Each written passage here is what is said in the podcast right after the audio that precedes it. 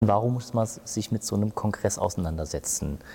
Die sitzen da, erzählen sich was vom anstehenden Crash und verkaufen sich Gold. Warum ist es ein Problem?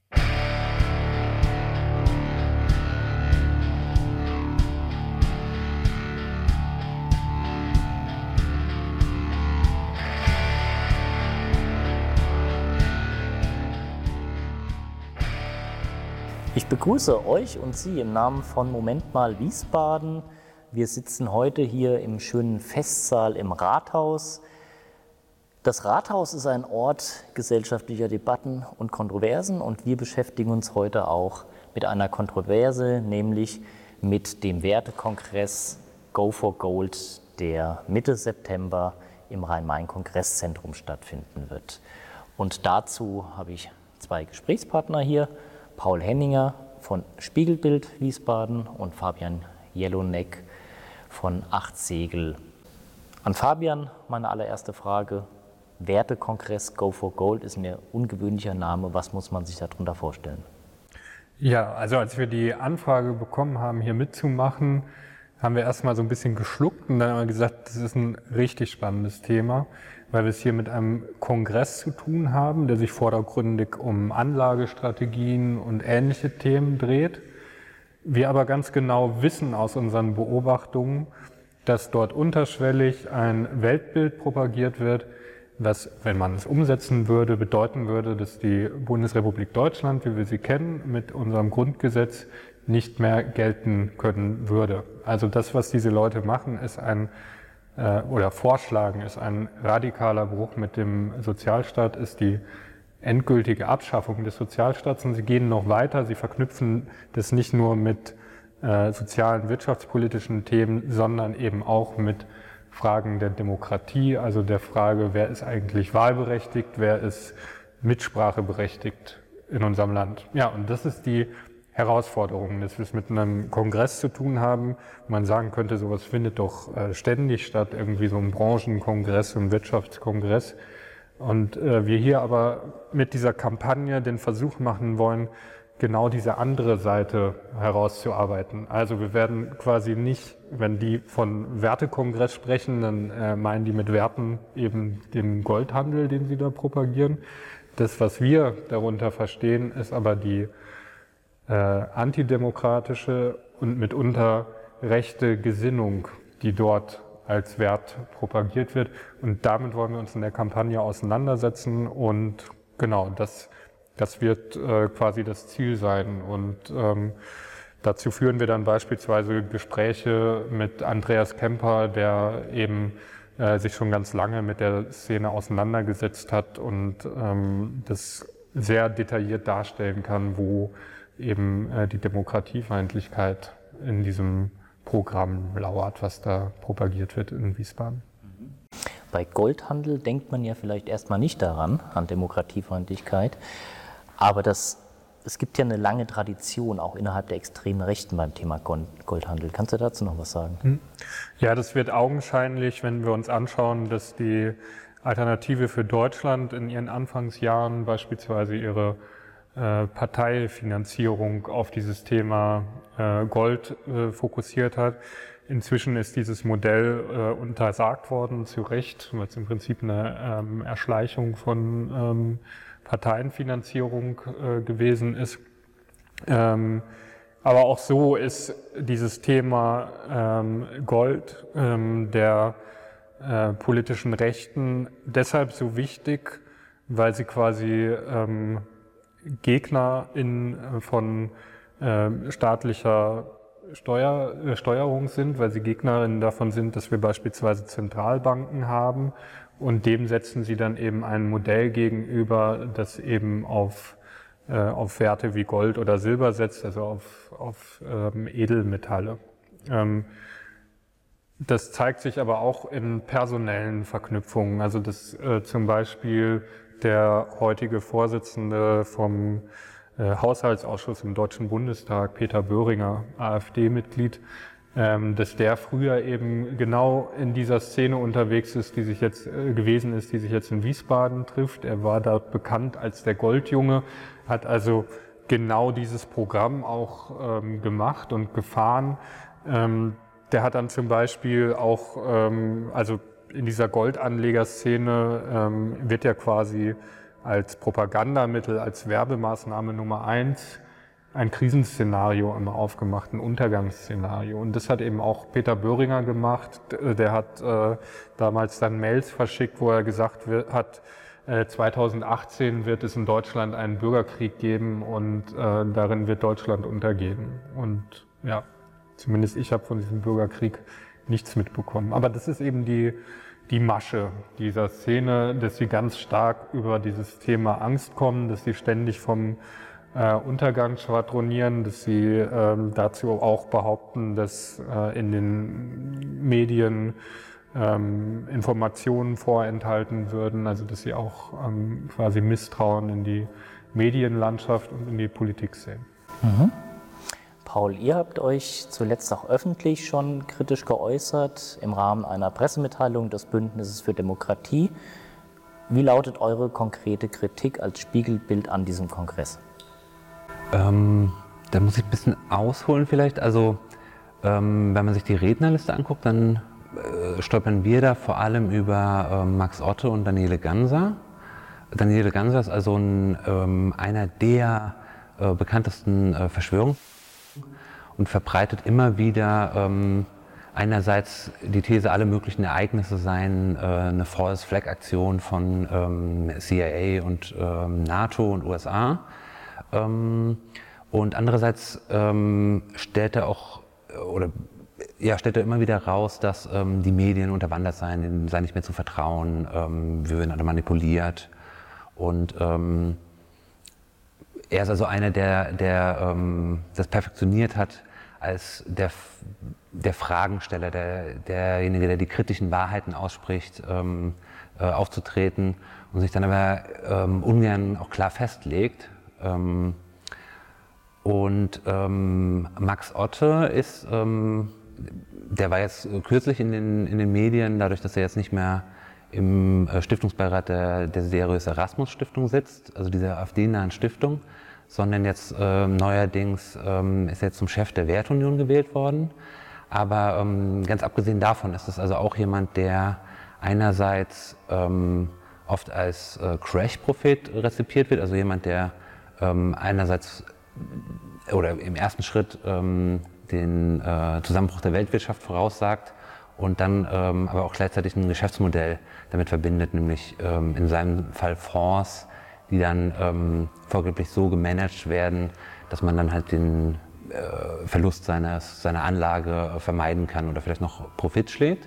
Und andererseits ähm, ist es aber auch jemand, der ähm, bei verschiedenen Querdenken-Demos jetzt aufgetreten ist und auch immer wieder mit Aussagen auffällt, die ähm, also demokratische Institutionen und auch ähm, äh, äh, glaubwürdige Medien in Frage stellt. Also der bezeichnet dann zum Beispiel auf Twitter ARD und ZDF als Propagandamedien gegen die Freiheit oder so. Und dann werden dann halt gerne auch solche Begriffe ähm, genutzt, die auch anschlussfähig sind, einfach für, ähm, für Leute mit einem geschlossenen verschwörungsideologischen Weltbild. Also dann ist die Rede vom Great Reset oder von, ähm, äh, von den Mainstream-Medien oder dem Mainstream als Feindbild.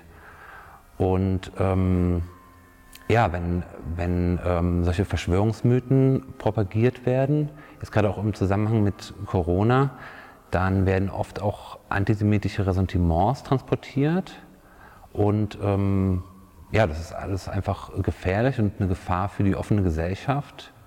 Problematisch finden wir vor allem die, die Demokratiefeindlichkeit, die dazu befürchten steht und auch das Transportieren von ähm, ja, krudesten Verschwörungsmythen einfach. Mhm. Jetzt ist schon mehrfach auch der Verweis auf die AfD gekommen. Sollte man erstmal denken, gibt es vielleicht gar keinen Zusammenhang, aber tatsächlich gibt es ihn auch hier in Wiesbaden. Also Anfang 2018 hat es ja hier eine Veranstaltung gegeben mit Thorsten Schulte, dem Silberjungen. Fabian, du warst vor Ort, kannst du dazu was berichten? Das war eine Veranstaltung der AfD Wiesbaden, damals noch unter Robert Lambrou, dem Landessprecher. Wie bewertest du diese ideologischen Schnittmengen und was, was wird da verkündet? Ja, also auf der Veranstaltung ist eben äh, Thorsten Schulte ähm, aufgetreten. Er inszeniert sich im Prinzip als jemand, der, ähm, also er kündigt sich selber dann auch so an nach dem Motto, ich erzähle euch jetzt mal ein paar Stunden lang die Wahrheit, ich erzähle euch das, was ihr woanders nicht hört. Und ähm, dann redet er eigentlich sehr viel über sich selbst und erzählt, wie ähm, welche Probleme er hat, seine Bücher zu verkaufen. Ähm, er kommt dann sehr schnell dazu, dass er äh, wegen dieser vermeintlichen Probleme, eigentlich sind es nur Problemchen, also dass irgendwie sein Buch nicht im Schaufenster steht oder so, aber das reicht ihm schon, um sich dann ähm, mit äh, Sophie Scholl zu vergleichen, mit Kurt Tucholsky zu vergleichen, also sich quasi zu inszenieren, als wäre er ähm, Verfolgter in einer Diktatur. Ähm, und das ist dann im Prinzip auch so ein bisschen die Kernaussage, wo er hin will. Ne? Er will sagen, ähm, die Bundesrepublik Deutschland ist eine Diktatur. Und da trifft er sich natürlich wunderbar mit äh, einer AfD, äh, die eben auch ganz offen von der Merkel-Diktatur äh, spricht, äh, die eben auch ähm, offen äh, die Systemfrage stellt. Ähm, spannend ist, du hast es gesagt, dass so jemand dann von Robert Lambrou eingeladen wird, weil der zumindest öffentlich ja immer so tut, als wäre er quasi der Superdemokrat in der AfD. Ich glaube, so eine Einladungspolitik zeigt, ähm, dass das nur Fassade ist und ähm, dass ähm, Robert Lambrou eben tatsächlich auch für ein äh, Weltbild steht, was mit, unserer, mit unserem Grundgesetz nicht, nicht vereinbar ist. Ja, und vielleicht noch kurz, warum äh, ist Thorsten Schulte jetzt wiederum interessant im Zusammenhang mit diesem Go for Gold Kongress? Ähm, wir bei Achtsegel und ich weiß, dass es auch viele Kolleginnen so machen, wenn wir über diese äh, über solche Kongresse und Co. uns damit beschäftigen. Wir fassen das Thema ein bisschen weiter und sagen, es gibt da eigentlich eine ganze Szene, die in dieser Richtung unterwegs ist, die eine gemeinsame ideologische Basis hat und da zählt dann eben auch Thorsten Schulte dazu, auch wenn er der Silberjunge ist und den Leuten Silber empfiehlt statt Gold. Aber dieses ganze drumherum, also diese, ähm, ähm, diese Vorstellung, diese Idee quasi, dass man ähm, äh, die Demokratie abschaffen äh, muss zugunsten von einem ähm, Hyper- oder Turbokapitalismus, ähm, die verkörpert eben auch Thorsten Schulte und auch diese äh, Rhetorik vom ständigen Untergangsszenario verkörpert eben auch Thorsten Schulte. Und das passt eins zu eins äh, zur AfD. Wir denken nur an Aussagen von Björn Höcke, dass ähm, quasi äh, die AfD die letzte evolutionäre Chance sei, Deutschland zu retten oder so. Da steckt ja genau dieser Untergangsgedanke dahinter. Vielleicht nochmal eine Frage an dich. Viele würden sich ja vielleicht wundern, warum muss man sich mit so einem Kongress auseinandersetzen? Die sitzen da, erzählen sich was vom anstehenden Crash und verkaufen sich Gold. Warum ist es ein Problem? Nochmal da vielleicht zugespitzt drauf zu achten. Na, da steht zu befürchten, dass da ähm, staatliche Institutionen und ähm, zivilgesellschaftliche Akteure und äh, Medien und so weiter delegitimiert werden. Ähm, dass also diese, die Erzählung verbreitet wird, wir würden in einer Diktatur leben und äh, da gelte es jetzt, ähm, da Widerstand zu leisten. Und dann werden eben mit solchen Verschwörungsmythen auch ähm, immer wieder antisemitische ähm, Ressentiments transportiert. Ja, und das ist einfach äh, hochproblematisch. Mhm. Ja, wir haben jetzt schon mal reingeblickt in das, was beim Wertekongress Gegenstand sein kann, sein wird. Wir machen das noch vertieft. Als Moment mal Spiegelbild 8 Segel. In welche Richtung gehen eure Beiträge, Fabian?